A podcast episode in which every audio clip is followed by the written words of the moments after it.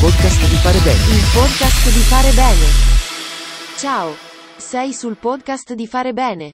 Ecco le notizie della settimana.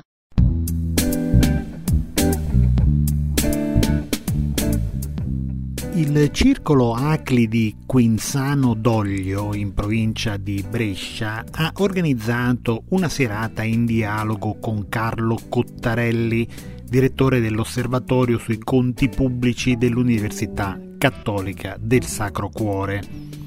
L'evento è stato dedicato all'esame della situazione economica in Italia, in Europa e nel mondo dopo questi anni caratterizzati dalla pandemia e dalla guerra.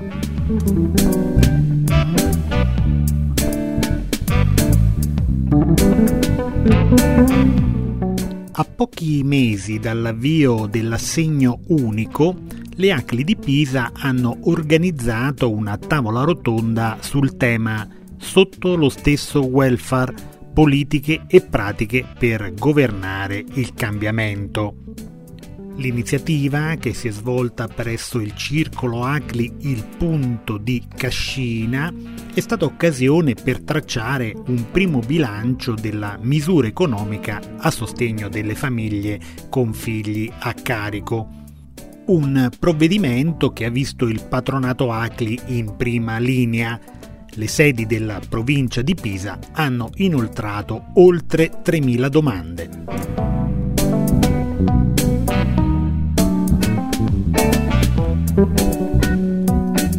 Le ACLI di Arezzo hanno proposto una serata di confronto e riflessione sul senso della pace cristiana e sul concetto di pacifismo.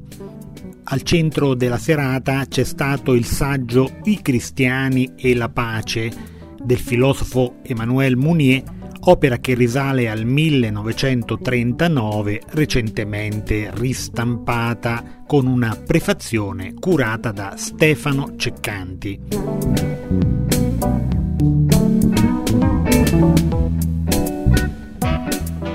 Terminerà oggi a Cadidavid la sedicesima edizione della Festa dei Popoli che vede il locale Circolo Acli in prima fila tra i promotori. L'evento nella frazione del comune di Verona rappresenta un'occasione d'incontro per conoscere gli abitanti del quartiere che provengono da nazioni lontane.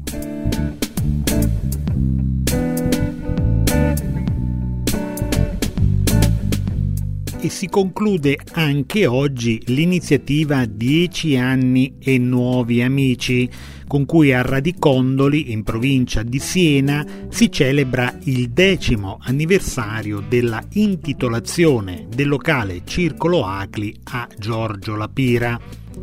Fondato nel 1955, il circolo ha infatti assunto il nome del sindaco santo il 29 aprile 2012.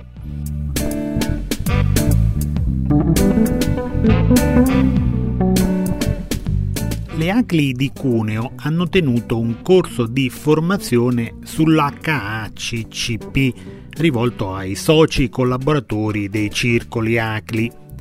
L'iniziativa ha visto 30 partecipanti. Per due pomeriggi gli iscritti hanno appreso l'insieme di procedure che si devono rispettare per garantire una corretta gestione igienico-sanitaria dei locali mescita.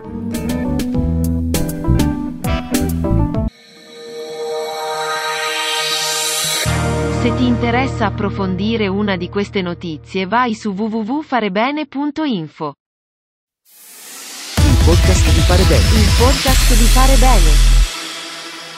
Grazie di averci seguito. Arrivederci alla prossima puntata del podcast di fare bene.